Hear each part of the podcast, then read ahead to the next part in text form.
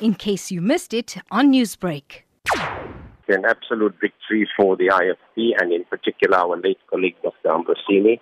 Post the passing of Dr. Ambrosini, I adopted the bill and piloted it through Parliament where we asked Parliament to consider the growing uh, of uh, cannabis and the manufacture of cannabis into medicinal products that could be used to fight ailments like cancer. But I think we're going to look at the growing of cannabis in context. It's not going to be a free for all.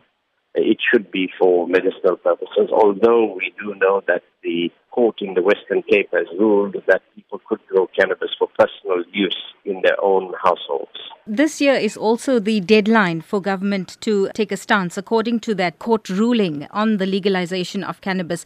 But in the State of the Nation address, it was said that this would be an opportunity for people to make money. Is this a step in the right direction, regulating the use of cannabis and hemp related products? We don't think that there should be a free for all growing cannabis, and many people are under the misapprehension that you could grow cannabis just about anywhere and everywhere. Hence the need for absolute regulation and ensuring that the cannabis plant that is produced is utilized mainly for medicinal purposes. We as the IFP do not support the use of cannabis for recreational use.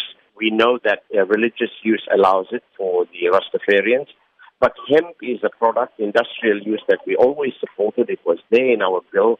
In the past, the government did not want to talk about anything to do with cannabis, but we opened the door by getting them to amend legislation on the Health Professionals Act that would allow the growing of cannabis for medicinal purposes. So, then what's your message to South Africans who now believe that it's uh, free for all when using dagga or even hemp related products for medicinal purposes, like the oils that are being touted on social media platforms? You see, this is why we wanted the regulation because a number of people are selling oils and other products which are not regulated, which uh, has not gone through the proper test uh, by the Health Professional Council.